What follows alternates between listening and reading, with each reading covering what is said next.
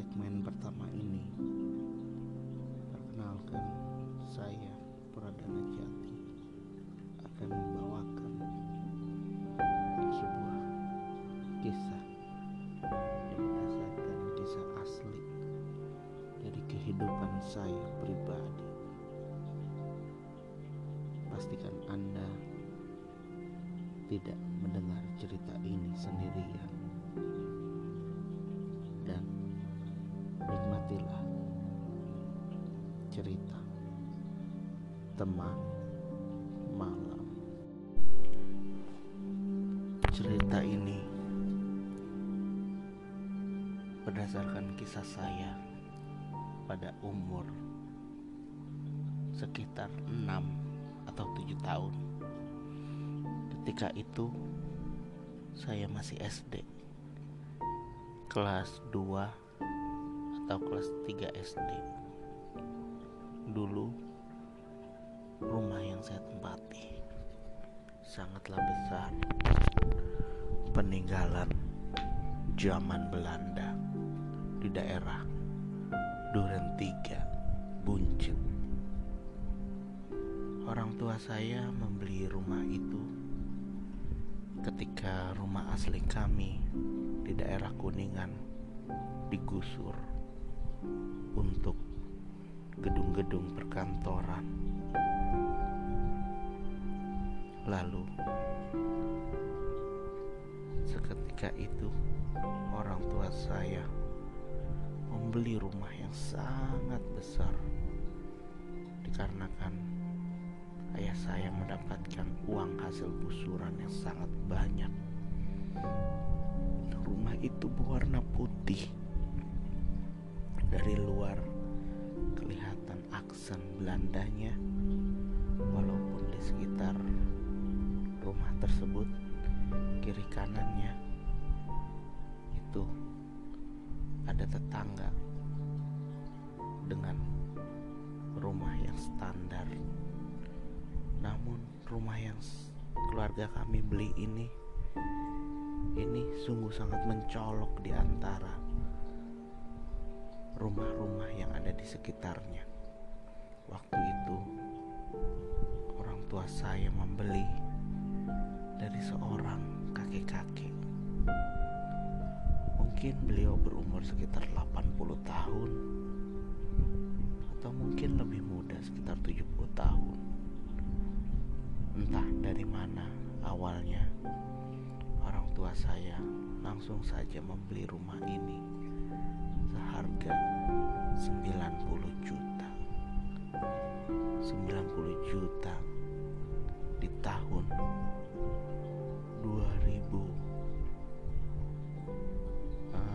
2000-an awal itu sangatlah besar sekali. Rumah ini terdiri dari 2 tingkat, mungkin luasnya sekitar 200-300 meter dengan lebar muka 9-12 meter. Bangunan ini mungkin untuk beberapa orang terlihat sangatlah tua, namun karena mungkin terawat dan mungkin selalu dicat ulang setiap beberapa tahun, rumah ini terlihat sangat segar dan rindang. Awalnya saya beserta keluarga sangatlah nyaman tinggal di rumah tersebut, karena waktu itu keluarga kami hanyalah berisi 3 orang, termasuk saya, ibu, bapak, dan saya tinggal di rumah sebesar itu. Bayangkan saja kamar mandinya, luasnya itu hampir 4 kali 3 meter. Dan di dalam rumah tersebut mungkin ada beberapa bagian yang mungkin terlihat tua, khususnya di daerah dapur dan kamar mandi. Namun dengan adanya uang lebih, bapakku langsung merenovasi bagian-bagian tersebut agar tidak terlalu menakutkan. Seiring berjalannya waktu, kejadian demi kejadian aneh pun mulai terasa. Rumah ini 2 tingkat, namun di tingkat atas itu kosong. Luasnya hanya setengah dari luas tanah atau ruangan yang ada di bawah. Namun karena waktu itu keluarga saya pun tidak menyangka akan mendapatkan gusuran, jadi barang-barang kami pun hanya sedikit yang kami bawa. Rencananya kami akan membeli beberapa furnitur baru, namun ketika pindah ke rumah ini, di dalam rumah ini sudah ada beberapa furnitur yang terbuat dari kayu jati asli. Seperti di ruang tidur utama ada kasur dan juga tempat tidur terbuat dari kayu jati asli, dan juga lemari yang sangat besar, lebarnya itu mungkin 2-3 meter, dengan ukiran-ukiran kayu jati yang sangat asli. Ketika kami buka pintunya, aroma kayu langsung keluar dari dalam lemari tersebut. Singkat cerita, ketika itu pada suatu malam, orang tua saya dan saya berada di ruang keluarga. Ruang keluarga ini letaknya di tengah-tengah, di antara ruang tamu dan juga dapur. Di samping ruang keluarga terdapat 2 kamar, yaitu ruang tidur utama dan juga 1 ruang tidur dikosongkan. Karena apa? Karena saya ketika itu masih kecil dan saya masih tidur bareng orang tua saya, karena saya pun masih takut ketika itu. Sebenarnya ketika pertama kali menginjakan kaki di rumah ini, hawanya mungkin sedikit beda, karena kalau kata nenek dari orang tua perempuan atau dari ibu saya memiliki sensitivitas yang sangat tinggi terhadap hal-hal di luar nalar manusia. Ayah saya orangnya pun sangat santai karena beliau tidak pernah memikirkan hal-hal tersebut. Namun saya merasakan hal yang berbeda, dan raut muka wajah saya pun ditanggapi oleh ibu saya dengan mimik wajah yang sangat cemas. Percaya atau tidak, pada saat itu mungkin kejadiannya sekitar 1 minggu setelah kami menempati rumah tersebut, ketika kami sedang berkumpul di ruang keluarga, tiba-tiba ada suara seperti suara langkah kaki di lantai 2. Oh iya, saya lupa menyebutkan bahwa lantai 2 ini alasnya masih terbuat dari kayu, sehingga ketika ada orang berjalan atau orang bahkan menyapu sekalipun, itu suaranya akan terdengar di seluruh rumah, khususnya di ruang tamu, ruang keluarga, dan juga di ruang tidur.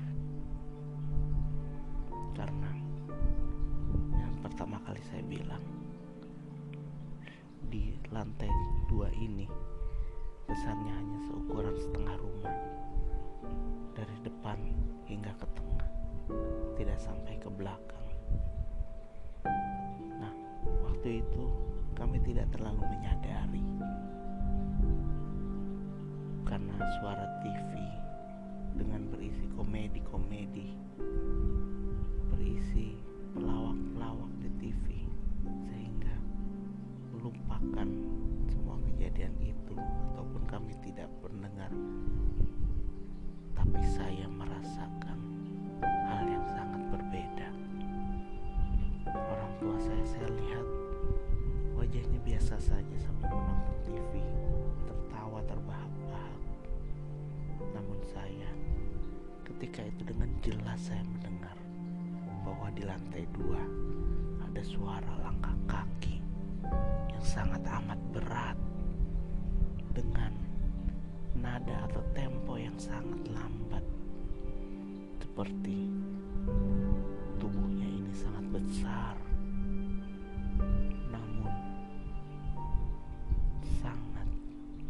namun sangat tua, karena sepertinya langkah kaki ini seperti seorang kakek-kakek yang jalan sangat lambat, entah mungkin karena usianya tua ataupun karena besar tubuhnya yang sangat berat.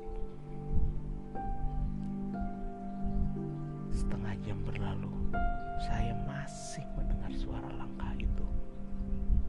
Langkah itu seperti bolak-balik di lantai atas. Saya lihat ekspresi kedua orang tua saya masih belum berubah, masih menonton televisi. Ketika itu saya coba memberanikan diri untuk bangkit dari sofa dan mengintip ke atas. Kebetulan tangga untuk lantai 2 ini berada di ruang keluarga. Posisinya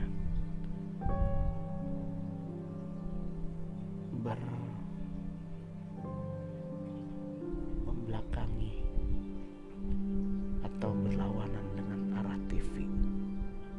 Jadi ketika saya bangun pun untuk beranjak dari tempat saya duduk, orang tua saya itu tidak tahu karena saya duduk di posisi belakang, sedangkan ayah ibu saya berada di sofa depan, di sofa kiri kanan. Hanya ada meja pembatas di antara kami.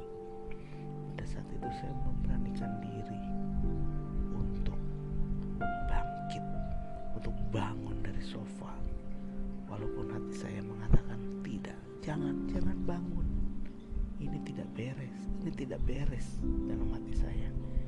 Namun rasa penasaran saya, rasa keingintahuan saya sungguh sangat-sangat mengalahkan apa yang terbesit dalam hati saya.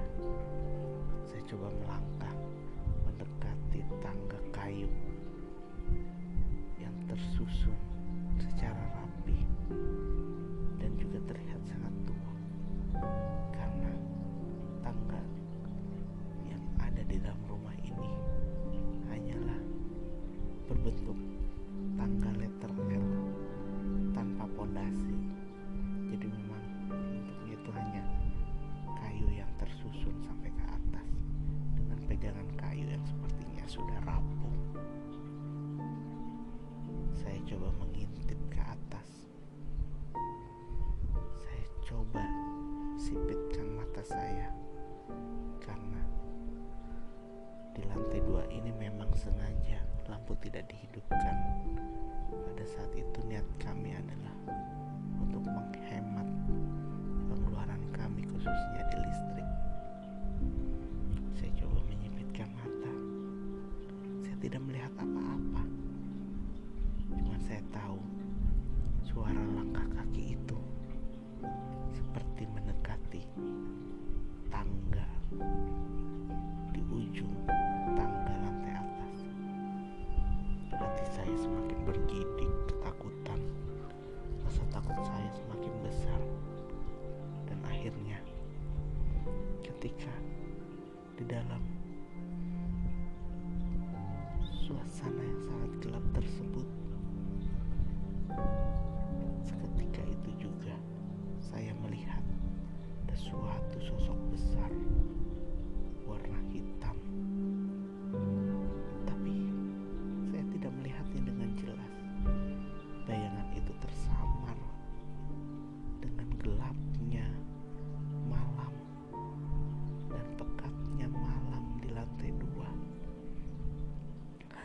sinar rembulan yang masuk dari balkon lantai 2 yang memang saat itu tidak ditutupi oleh gorden karena waktu itu belum dipasang gorden. Saya lihat bayangan ini memiliki siluet yang hitam besar, dan bahkan saya pun hanya bisa melihat mungkin pinggang ke bawah, tapi saya yakin makhluk itu sesuatu yang sangat besar dan di seluruh tubuhnya ditutupi oleh bulu-bulu. Entah bulu apa itu, seperti bulu kera, karena ketika saya melihat dengan sangat teliti, bulu-bulu itu seperti melambai, seperti tertiup angin. Saya tidak berani menengok dengan lebih jelas ke atas kepalanya untuk melihat kepalanya atau matanya. Pada saat itu juga saya langsung lari mendekati ibu saya, lalu saya peluk beliau. Beliau memahami kecemasan saya, beliau sangat memahami apa yang saya rasakan, dan pada saat itu juga ibu saya langsung berkata kepada ayah saya, "Ayo ya, matikan TV, sepertinya sudah larut malam dan anak kita besok akan sekolah." Lalu dengan wajah yang sangat kecewa, ayah saya lalu mematikan TV dan berkata, "Oh baiklah, sepertinya saya juga mulai besok saya juga harus mulai kerja pagi," kata ayah saya. Lalu ibu saya menuntun saya duluan ke kamar untuk menenangkan saya. Beliau mengambil air lalu meminumkannya ke saya. Beliau tidak bertanya, tapi beliau tahu bahwa saya sudah mengalami kejadian yang sangat hebat yang mungkin hanya dirasakan oleh saya. Begitulah kisah saya di 10 hari pertama di rumah baru saya. Di segmen kedua nanti akan saya ceritakan yang lebih banyak lagi kejadian-kejadian yang sangat-sangat di luar nalar manusia, yang jarang orang bisa merasakan hal-hal tersebut atau bahkan melihat. Bahkan ada beberapa kejadian juga yang sampai mempengaruhi psikis orang tua saya ke depannya. Jadi tunggu cerita-cerita saya selanjutnya. Jangan lupa untuk selalu mendengarkan cerita ini tidak sendirian.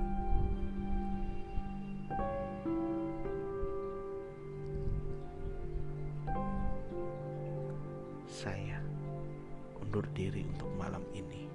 Terima kasih kepada yang telah mendengarkan. Selamat malam dan sampai berjumpa di episode berikutnya di Teman Malam Cerita Misteri.